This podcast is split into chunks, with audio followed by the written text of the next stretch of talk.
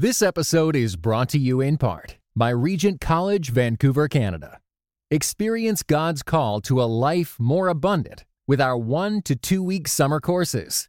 Sign up today at rgnt.net/slash summer. This episode is brought to you in part by Richmont Graduate University. The field of mental health counseling is growing rapidly. Richmont Graduate University can equip you to become a licensed professional counselor, integrating your faith into your clinical practice. Programs are offered in Atlanta, Chattanooga, and online. Apply today at richmont.edu. This episode is a part of a long series we're doing on how Russian communism impacted American Christianity. This episode can stand on its own, but when you're done, go back and start at the beginning of season 3 for more context. There is a famous image from right before the American Revolution. It's attributed to Benjamin Franklin. Inside a bold framed rectangle is a snake cut into eight pieces. Each piece is labeled like, say, SC for South Carolina or NE for New England, symbolizing the British colonies. The message is clear that if even one piece is missing, even one colony, the burgeoning country will not live. Just as a snake could not survive with a section missing. We have to stick together. That's the message. It's about being a unified team, an encouragement, or maybe a threat. The caption, mostly written in caps below the segmented snake, says, Join or die. We don't often like to think of the United States in this way, as a country of coercion, one that puts down dissenting opinions, or uses fear to encourage unity.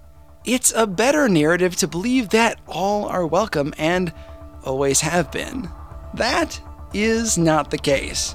In the days before the American Revolution, the patriots who wanted separation from Britain bullied, cajoled, and silenced people who disagreed, even Christian ministers.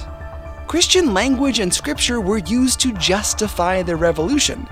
Strange for a book that argues that believers should turn the other cheek and obey their earthly leaders. We take the revolution for granted, sometimes touting that the US is a Christian nation. But from its founding, the nation depending on how you view Scripture, may not have been biblical at all. You're listening to the show that uses journalistic tools to look inside the Christian church.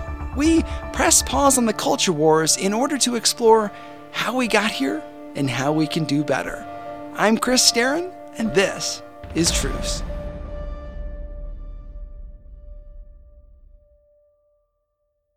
God is a genius storyteller. And the evidence of this is threaded throughout Scripture. In Christianity Today's new show, Holy Curiosity, with me, Kat Armstrong, we explore storied connections threaded throughout Scripture from the Old Testament to the New. Our first mini series, Connecting Dinah and the Woman at the Well, welcomes experts like doctors Tim Mackie and Diane Langberg to give us insight and context into the physical location and meaning of these two stories. These stories will spark holy curiosity in your own faith because once you see these connections, you can't unsee them. God wastes no person, place, or thing. Listen and subscribe to Holy Curiosity with Kat Armstrong on your favorite podcast platform. You're about to hear a verse from the Bible, and I want you to listen to it and then think about what it means before we continue. Like, come to your own conclusion. What is the blatant, obvious message in this passage? This is Angel McCoy from Angel Reads the Bible. I will be reading Romans 13 1 through 5. Let everyone be subject to the governing authorities for there is no authority except that which God has established. The authorities that exist have been established by God. Consequently, whoever rebels against the authority is rebelling against what God has instituted, and those who do so will bring judgment on themselves. For rulers hold no terror for those who do right, but for those who do wrong. I can tell you read the Bible as the podcast. That was professional. Yeah, I, I like it. What does that passage mean from just a flat out obvious reading? It probably seems like we Christians are supposed to obey our earthly leaders, the government. God put them in charge, so we are supposed to follow their lead. Except there were preachers leading up to the American Revolution who interpreted passages like this to mean the opposite of the obvious reading. Pastors like Jonathan Mayhew. Mayhew was an interesting guy. He was the first outspoken Unitarian in New England, meaning he did not believe in the Trinity or that Jesus is God. He was also not big on the virgin birth, original sin, or grace, and was a proponent of the idea that most religions lead to heaven. He lived in a time before radio and television. Ideas were spread not just by books, but in sermons. And a sermon in this era could have a real, long lasting consequence. Jonathan wrote and delivered a famous one. It has been described as the morning gun of the revolution. It was widely read not just in the colonies, but also in England future President John Adams praised it as greatly helping the rebel cause. So let's start at the beginning of that sermon, just after the reading of the passage from Romans. The apostle enters upon his subject thus Let every soul be subject unto the higher powers, for there is no power but of God. The powers that be are ordained of God. Here, he urges the duty of obedience from this topic of argument that civil rulers, as they are supposed to fulfill the pleasure of God, are the ordinance of God. But how is this an argument for obedience to such rulers as do not perform the pleasure of God by doing good, but the pleasure of the devil by doing evil? And such as are not, therefore, God's ministers, but the devil's. In other words, it's great to obey leaders as long as they are conducting themselves in a way that meets certain standards, as long as they're our kinds of people. In Mayhew's argument, it would be foolish to do what people say if they're evil, because they are not acting in a way that we think is becoming of leaders. That was his argument and the argument of a bunch of patriot preachers. It's great to follow godly leaders, and if they aren't doing so hot, we don't have to follow them. I think a lot of us would go this route. The question is does that argument make sense in the context of the passage? I've got some help with this question from Dr. Gregg L. Frazer. He's the author of The Religious Beliefs of America's Founders and God Against the Revolution The Loyalist Clergy's Case Against the American Revolution. He also teaches at the Masters University. The main difference between the loyalist position and the patriot position is that the loyalists took passages at face value. The loyalists, of course, being the people who were loyal to Britain. They were fighting an uphill battle, preaching loyalty to an unpopular king. But were they the minority? Yeah, that's an interesting question for which there is a debatable answer. That's that's a subject of debate in the historical community. But to take John Adams, I like John Adams' characterization of it. I think he had a pretty good handle on what, what was going on. And Adams estimated that about one third of Americans supported the revolution, about one third opposed the revolution, and about one third were neutral. A third! Of course, that's just based on John Adams' guess. And he was a patriot, so there's a chance that he may be making the numbers look better in his favor. The Patriots were not concerned with an open discussion about how valuable kings can be. Instead, they silenced people who did not agree with them. They engaged in a huge campaign to shut up the and shut down the loyalist arguments. They any printer that printed any loyalist materials, they would go, the mob would go in and destroy their shop and their equipment. They collected, they they sought out and collected all of the patriot pamphlets and sermons and so forth and burned them and destroyed them. In fact, there aren't basically any loyalist pamphlets after a certain uh, date, basically in uh, I think 1776, uh, because they couldn't get them published anywhere, and if they were, they were destroyed.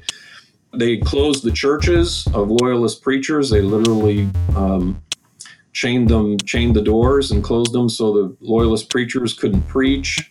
Uh, they arrested lots of them for no crime. Um, well, obviously, because they didn't want the people to be persuaded by it. Not just loyalists were persecuted. The Patriots also went after people who were neutral. Um, the Patriots didn't allow people to be neutral, especially ministers, and um, they tried to smoke out uh, people that they thought weren't fully committed to the revolutionary cause. And, and you know how we celebrate, and the Christian America people in particular celebrate the, the calls for days of thanksgiving and prayer and so forth. Well, uh, several of those, including the first one, was actually they were actually designed uh, as a ploy, as a tactic to smoke out loyalist preachers. It was pretty simple to do this. Just declare a national day of prayer for the revolution. Hear ye, hear ye, I declare a national day of prayer. Everyone would then have to gather somewhere in a common area or a church. Let us pray for the coming revolution. Then all the Patriots had to do was see who wasn't there. Mr. and Mrs. Smith, the Jacobsons, David Kingsley, Maybe look around and see who was enthusiastic and who wasn't. Oh, she's raising her hands. That's a very good sign. Then they knew who was a patriot and who was not. And they could put those people in jail. They used other methods too. Like, they sometimes pretended that the British were planning an attack. The British are coming! The British are coming!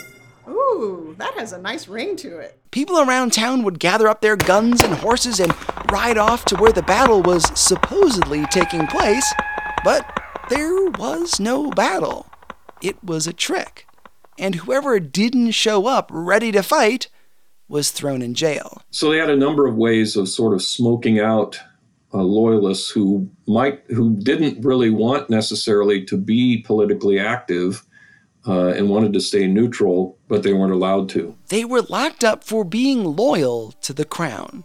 It might be helpful to examine their case. Those of us who live in the United States sometimes find it difficult to question patriotism, but it can be helpful to do so because some of those political prisoners were persecuted for their view of Scripture, which was very different from that of the Patriots. They took scripture literally, literally in the sense that the author meant. Gregg's referring to passages like 1 Peter 2 13 to 14. Submit yourselves for the Lord's sake to every human authority, whether to the emperor as the supreme authority or to governors. It clearly states that Christians are supposed to submit to their leaders, earthly leaders like emperors and governors. Patriot preachers argued that King George and his cohorts were not acting in a godly manner, so, of course, they did not have to follow them. But Peter and Paul, the guys who wrote the passages we've quoted, wrote while the Roman Empire was in charge, headed by a guy named Nero.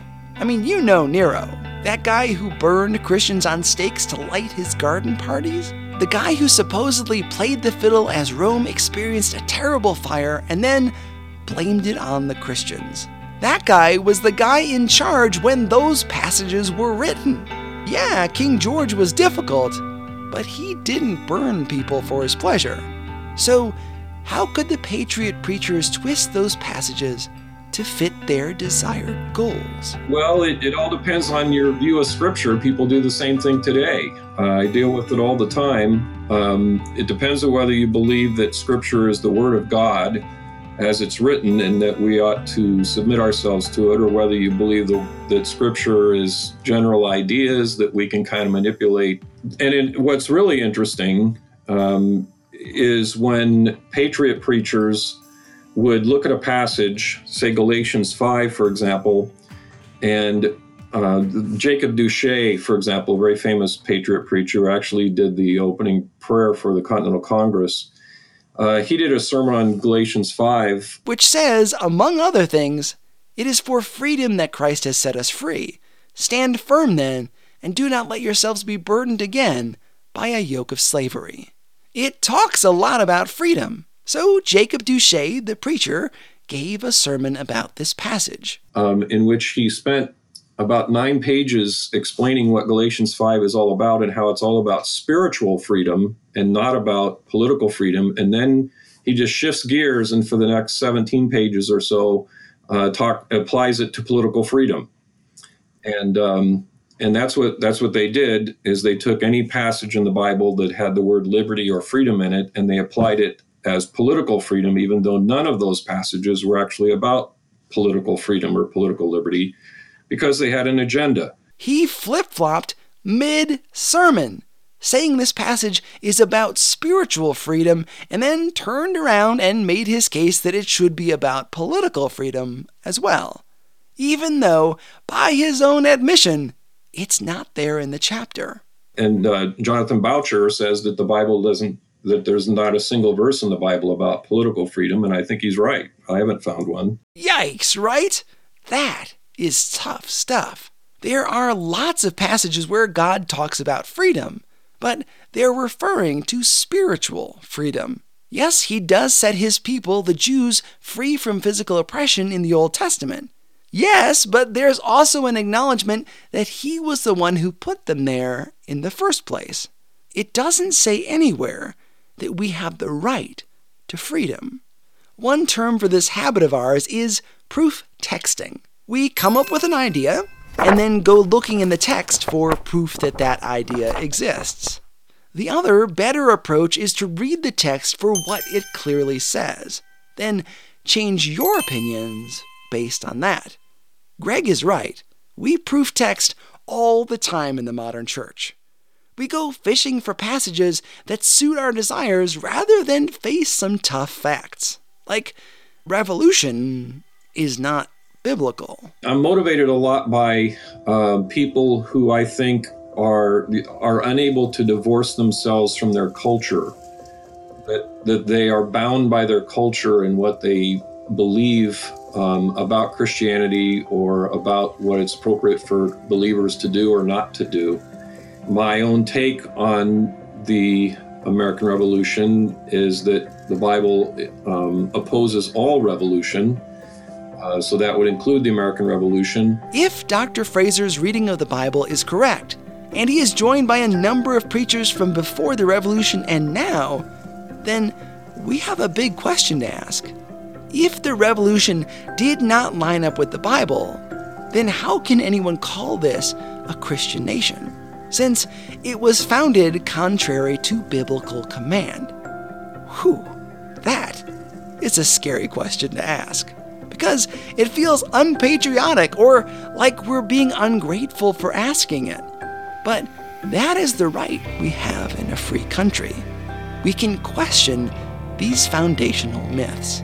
If the revolution is unbiblical, then we need to rethink our history. It's possible that this nation, which I am grateful for, is not what some preachers and writers try to say it is. It's a nation started without biblical affirmation.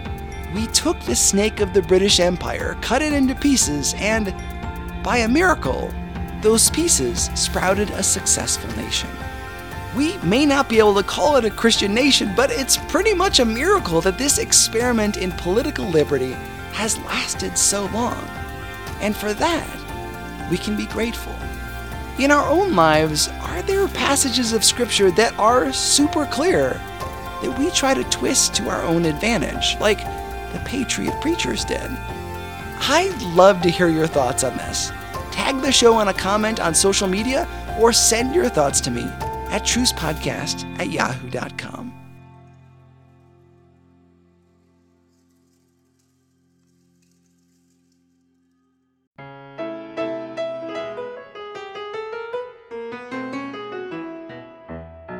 Special thanks to Dr. Gregg Frazer. His books are The Religious Beliefs of America's Founders and God Against the Revolution The Loyalist Clergy's Case Against the Revolution.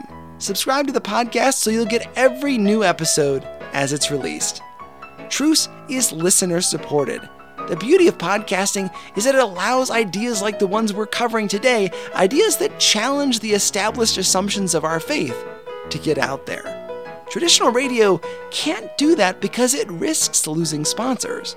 Together, you and I can ask the hard questions, but I need your help to do it. My goals are to release this show full time, drop episodes more regularly, and eventually hire some more reporters. We've got a ways to go, but together we can change the face of Christian media. You can donate at trucepodcast.com. My challenge to you this week is to pray for truce. There's a lot going on with this show, and I could really use some prayer to keep this thing on target. Special thanks to those who contributed their voices to this episode. People like Paul Hastings from the Compelled podcast, Eric Nevins of Halfway There, Angel McCoy from Angel Reads the Bible, and Bonnie Burns from Sex Chat for Christian Wives. A note on the advertisements for this show I don't have the resources to investigate each one, not even the ones I voice. I do my best, but this is a one man operation. If you have any thoughts about that, you can email me at trucepodcast at yahoo.com. God willing, we'll be back in two weeks with more. Thanks for listening. I'm Chris Staron, and this is Truce.